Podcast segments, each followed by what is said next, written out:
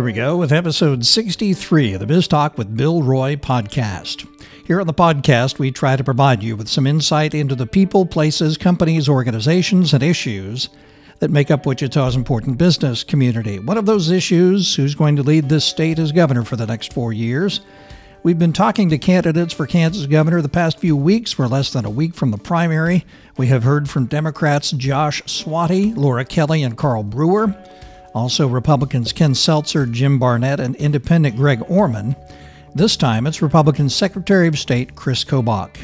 My conversation with Kobach in a moment. First, some details about the weekly edition of the Wichita Business Journal. On Thursday, we handed out the 2018 Women in Business Awards. 27 women honored for their career achievements, their community involvement, and their support of other women. And we added three new names to our Women in Business Hall of Fame. Congratulations, Jill Docking, Elizabeth King, and Cindy Carnahan. All their profiles in the weekly edition of the Wichita Business Journal starting on page 7. This week's list Wichita area auto dealers ranked by units sold in 2017, page 34. We want to boost your sales. We can help with our leads section. It includes the latest building permits, new corporations, real estate transactions, who owes back taxes, new lawsuits. This week it starts on page 39. Back in a moment with Republican candidate for governor Chris Kobach. Welcome to Biz Talk with Bill Roy of the Wichita Business Journal. Talking business, your business that is, is what Equity Bank's team of bankers does best. Visit us today at equitybank.com. Chris Kobach grew up in Topeka. He was elected to be Kansas Secretary of State in 2010. Kobach attended Harvard, earned a doctorate at Oxford, and got his law degree at Yale. He taught constitutional law at UMKC. Kobach chose as his running mate Wichita businessman and former candidate for governor, Wink Hartman. Welcome. Glad you're on the podcast. Great to be with you. How is it going on the campaign trail so far? It's going really well. Getting a, a good reception from the people of Kansas. Uh, of course, the polling also gives us an indicator, and we're leading in the polls of the Republican field right now, so we're happy about that. So I'd say it's going well.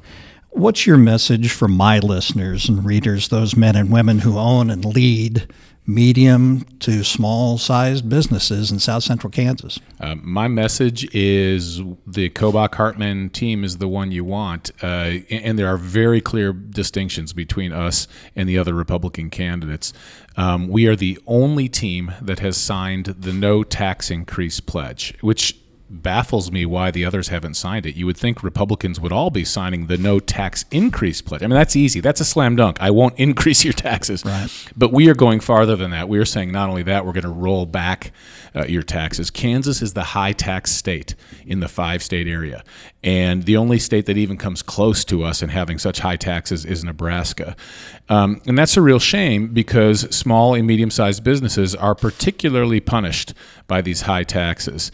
And adding insult to injury to the high taxes is the fact that many of your listeners may not know is we are also the high energy cost state in the five state area. The average price for residential electricity and the and the numbers for for commercial electricity are roughly the same uh, is 13.4 cents per kilowatt hour in Kansas. If you average the states around us, it's 10.9 cents. 13.4 to 10.9. That's almost a 25 cent a 25% difference. And so, how do you attract a small business or a medium sized business to Kansas if they're thinking about do we want to locate in Kansas or Oklahoma when we have higher taxes and higher electricity? It's, it's a, a, a no win situation. And, and we as leaders in Kansas have to recognize that taxes and energy costs affect the bottom line. And the governor can affect energy costs because the, because the governor appoints the Kansas Corporations Commission and they have to approve every, rate hike. So I am very focused on the problem we have right now in this state. And anyone who tells you that everything's great for small business in Kansas is not paying attention. Um, in 2017, we were one of only three states that had negative economic growth. One of only three states. The other two were Connecticut and Louisiana. Hey, that's that's not good. And looking at the numbers uh, for the first five months, or uh, I believe it for the March through May period of 2018, uh, we're still 41st in the country in economic growth. So we've got a problem here, and I am convinced that the problem is our high taxes and, and our high energy costs. Um, so the Kobach Hartman team, we're going to roll that back. We're going to immediately attack the taxes. Uh, and the problem the Brownback administration had is when they they signed the tax cut in 2012, there we, we had three years with low taxes, 2012 to 2015, but they didn't cut spending. Right. The spending curve kept on going higher and higher. We set a new record in 2013 of 6.1 billion eh, general fund, and then in uh, 2015 we set another record on top of that at 6.2 billion, and now it's even higher. It's almost 7 billion.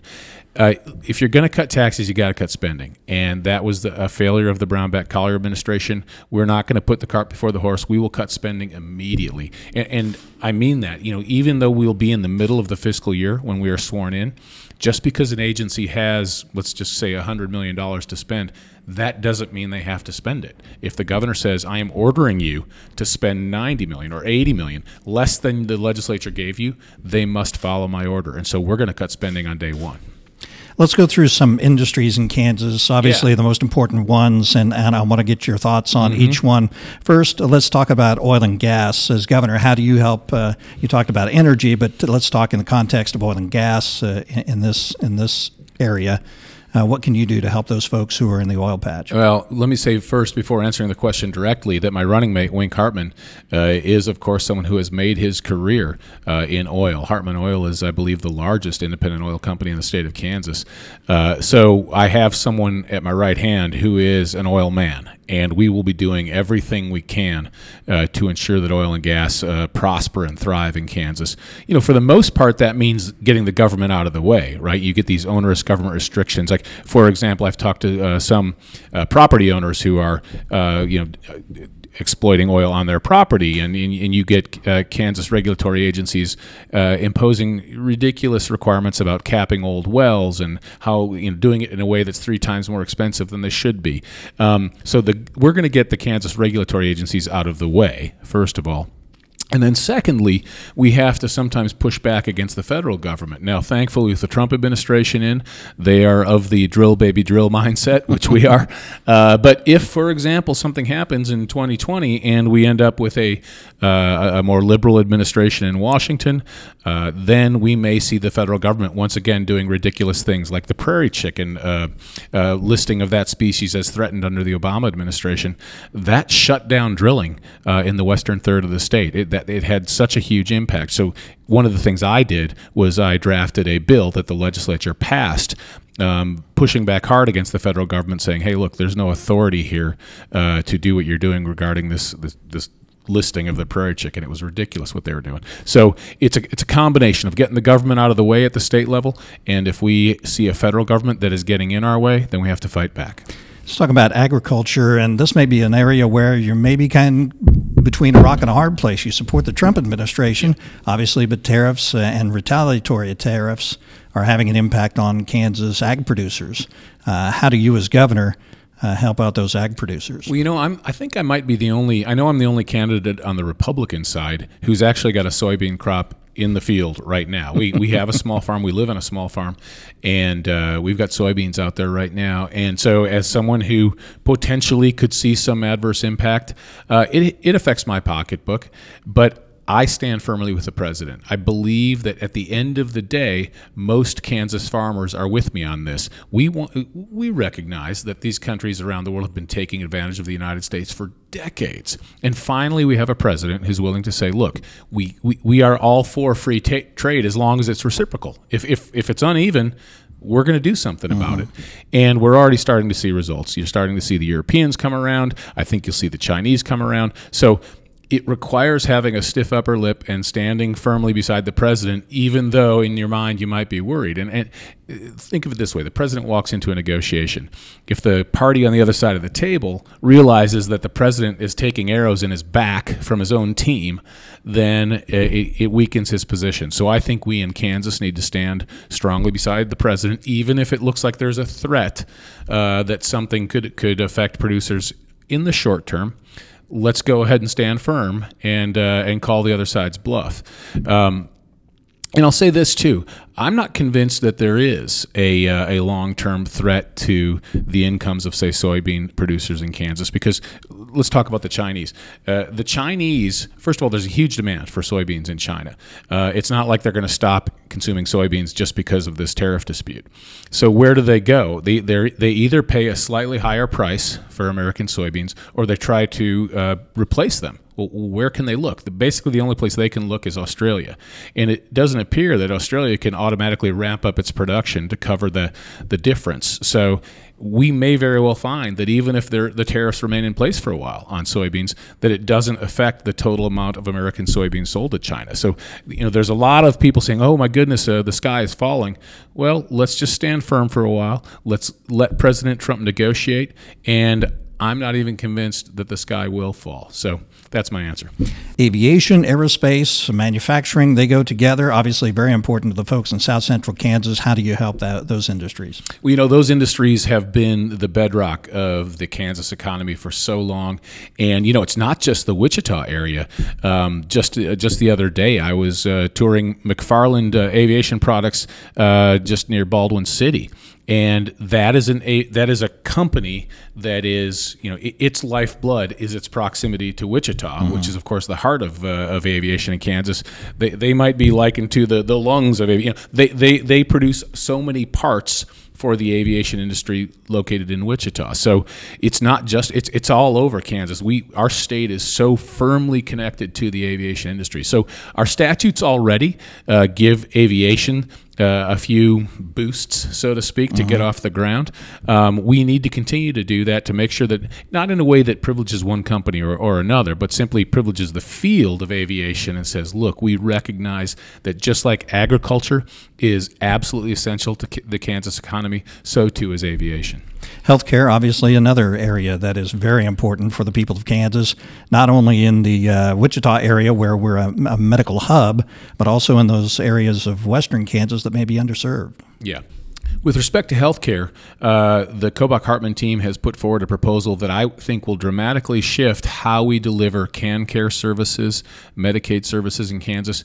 Um, right now, the cost overruns are extreme, but there is a solution that the private market has already found, and that is direct primary care, also known as concierge medicine. Mm-hmm. Um, it's amazing the savings that you can get in medical uh, with direct primary care, which many people in the Wichita area are already doing uh, you you take the insurance company out of most of the process and you just pay the, the doctor directly 50 bucks a month. And the doctor may have 400 500 600 people who do that. And you have unlimited primary care access unlimited uh, uh, access to your doctor.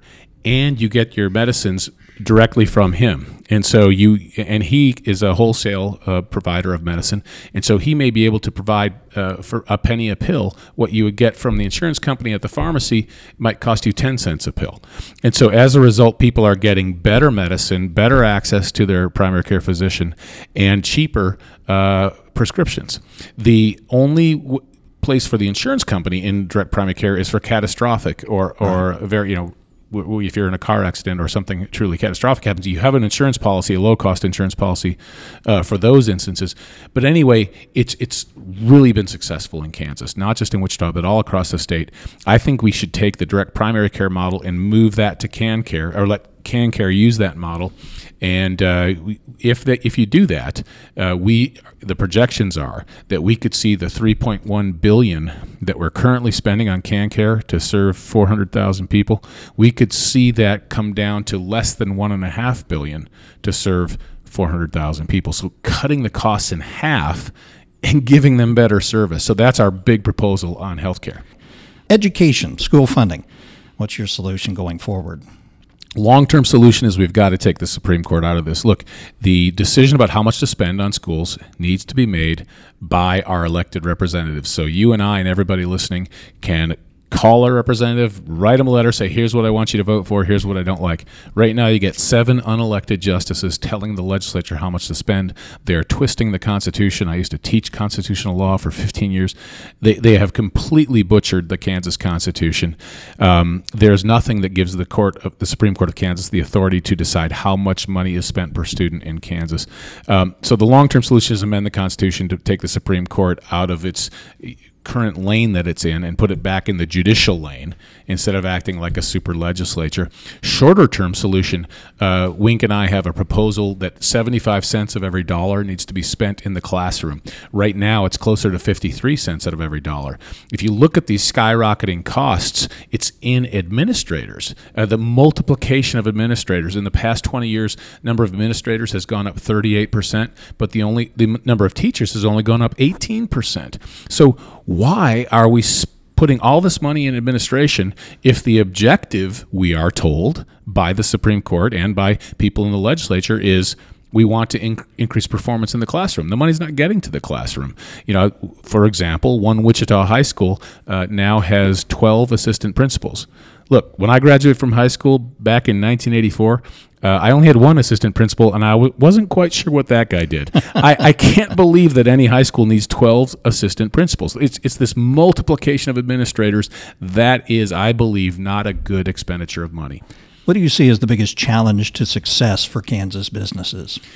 Uh, high taxes in yeah. Kansas, absolutely, and, and then the high energy costs. Look, um, when you you see this on the uh, Kansas Missouri line in the Kansas City metro area.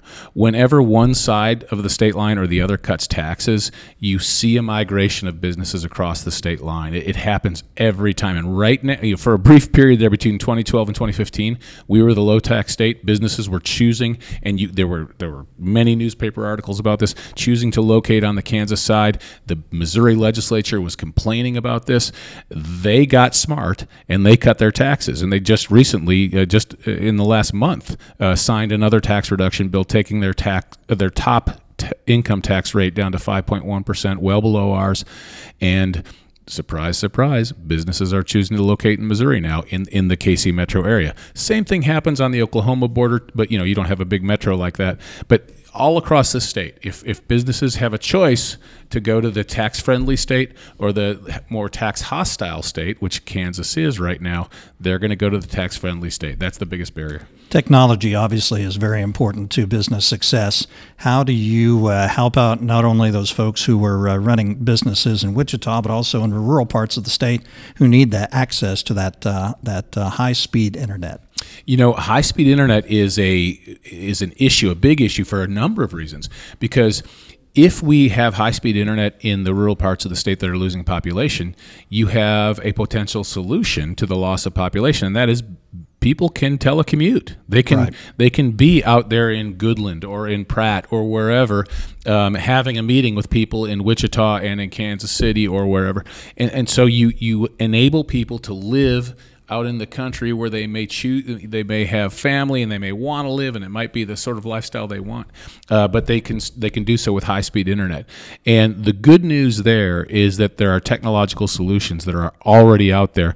In fact, I was recently talking um, uh, with someone who is a, a, part of a company that delivers this. It's and I wish I had the IT knowledge to explain it directly, but basically, it's software driven uh, uh, high speed fiber, uh, internet fiber, and it's the, the, software driven is the part that I don't have enough expertise to explain uh, exactly. But the bottom line is, it's a way of getting um, high speed internet out there more cheaply than what was available just two years ago. So the, the, the you know when there is demand, the free market will eventually find someone who can meet that demand, uh-huh. and that's happening right now. So I'm very optimistic that rural Kansas will soon have high speed internet. Talk about why you chose Wink Hartman as your running mate. Wink, obviously, we're very familiar with him uh, in the Wichita area. You know, uh, Wink is a person with amazing business acumen and and skill. Uh, not only does he have this long history in the oil industry, but of course, there's Hartman Arena uh, in Wichita, and he also is someone who's been very success- successful in the restaurant business with Chester's Chop House, Jimmy's Egg uh, franchises. So he knows business. And the way I see it, the two key components of us cutting taxes in the Kobach Hartman administration are number one, we're going to have Wink serve as the COO of Kansas. It's never been done before, where you have the lieutenant governor actually charged with going into each agency as a sort of an outside consultant and sitting in that agency for one month, two months, three months, and coming up with a plan. Here are the things I think you should cut. Here are the things that are going well. Here are the parts of the agency that probably should be trimmed. Uh, so he can cut spending in a way that brings his business experience to bear. The second uh, part of our uh, effort to cut spending is we're going to take advantage of demography. The baby boomers are retiring, and that's how I cut spending in my agency. Uh, we took the agency from $7.0 million a year down to $4.6 million a year right now. That's a big cut, 7 down to 4.6. And it was by when people retired – we didn't hire people to fill the spots in, in many instances. So you you try to see when someone leaves because they're retiring, you see if you can get by without filling that position. So between uh, Wink Hartman's expertise and looking for specific things to cut, specific programs that are not cost effective, and then the experience I've accumulated uh, in cutting the size of the Secretary of State's office, I think between the two of us, uh, we'll do a great job. And then, of course, the other reason I chose Wink as my running mate is he's a conservative like me. And that was one thing we were hearing on the campaign trail before we joined forces is you'd have conservatives out there saying, "Well, I really like Chris Kobach, and gosh, I like Wink Hartman too." Well, now we're making it easy for them. Right. If, if someone is, is has a conservative uh, way of looking at the world as we do, uh, I think there's a very clear choice for them. The Trump effect. You have li- aligned yourself closely with the president. There's some debate these days about whether that's a good thing, whether it's not such a good thing obviously you're comfortable with uh, with aligning yourself with President Trump. Very comfortable. I uh, have been advising him ever since shortly after the New Hampshire primary on immigration policy, uh, election security, and other issues. Uh, so I have a, a, close relationship with the president. I know his son Don Jr. very well. In fact, uh, Donald Trump Jr. came to Wichita just not too long ago. Um, so I, absolutely support the president. Um, I think he has done amazing things for the American economy already, and of course for us in, in foreign policy and enforcing our immigration laws. So uh, I'm very comfortable standing side by side with the president. And speaking of immigration issues, uh, that's something that distinguishes the Kobach Hartman team from the others as well. I've spent the better part of the past 20 years fighting Ill- illegal immigration, both uh, within the Justice Department for a couple years under Attorney General Ashcroft, and then after that as an attorney representing ICE agents who challenged the Obama administration, representing cities and states that are trying to stop illegal immigration. So I'm, I'm very familiar with what we can do at the state level, and we'll be doing a lot. We will end in state tuition for illegal aliens, which Kansas has been doing for a while, and that's absurd. Uh, we will uh, have Kansas law enforcement cooperating more closely with ICE.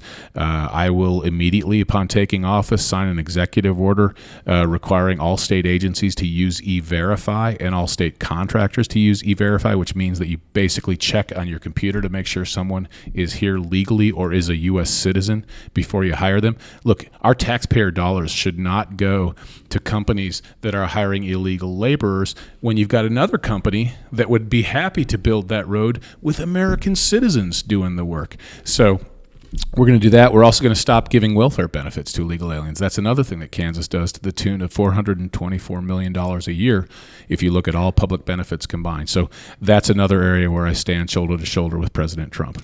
And the court case a few months ago didn't go your way. Also had the contempt uh, uh, uh citation as well.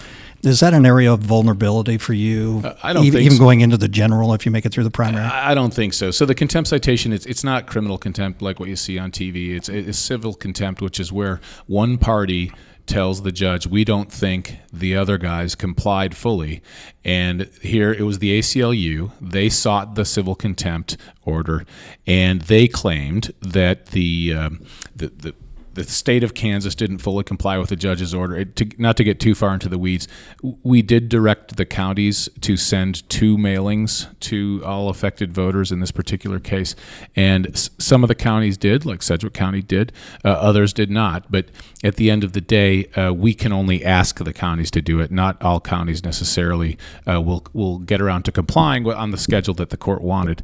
So the uh, case, though, is about our proof of citizenship law in Kansas, and That's one thing I promised in 2010, and I think voters know I keep my promises. I said, look, I'm going to br- make Kansas the number one state in stopping voter fraud, and a key component of that was we are one of the, the four states now that require proof of citizenship to register to vote. That is so essential uh, that a state make people prove they are citizens because there are so many aliens on our voter rolls, many of them in Sedgwick County, many of the ones that we've discovered.